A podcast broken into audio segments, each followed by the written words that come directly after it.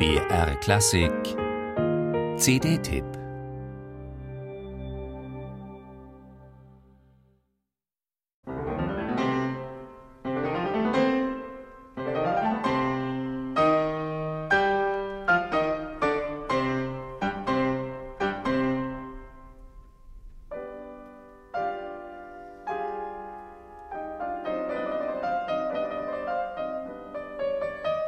Schon beim ersten Klaviereinsatz gibt sich der Klavierlyriker Rubinstein zu erkennen.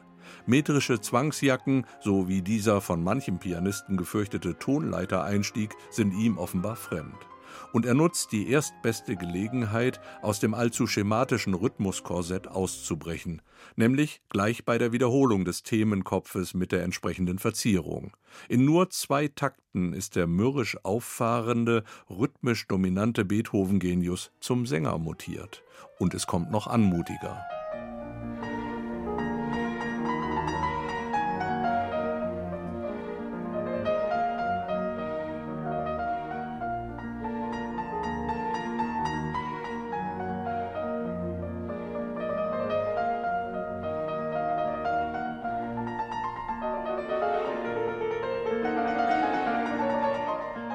Hier ist eindeutig der Solist der Tonangebende, und Dirigent wie Orchester müssen ihm folgen, wohin auch immer die kantable Reise führen mag.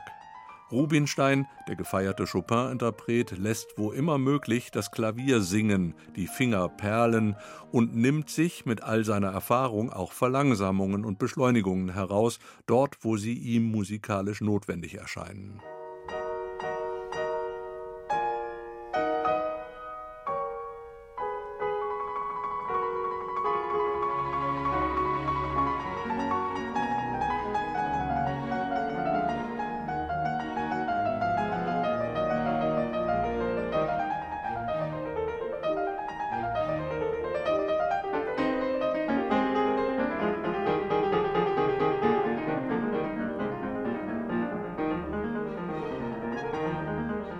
Bei einer derart befreiten Musizierweise scheinen kleinere Asynchronitäten zwischen Solist und Orchester fast unvermeidbar.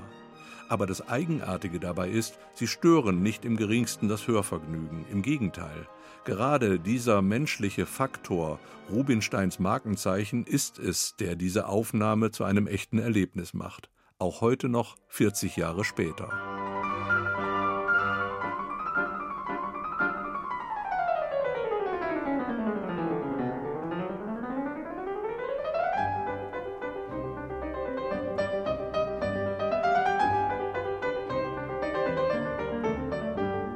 Auffallend an dieser in der Londoner Kingsway Hall entstandenen Produktion ist die Transparenz, und zwar in jeder Hinsicht. Zum einen, was das perlende, nie forcierte solistische Spiel betrifft, zum anderen die Aufnahmetechnik, die den lichten, streckenweise fast kammermusikalischen Satz kongenial zur Geltung bringt.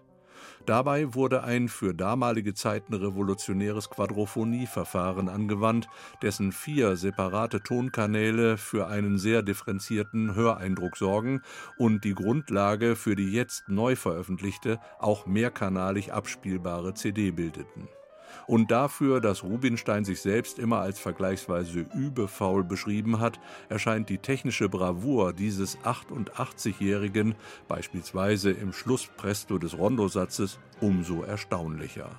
Diesen begnadeten Klaviersänger muss man einfach lieben.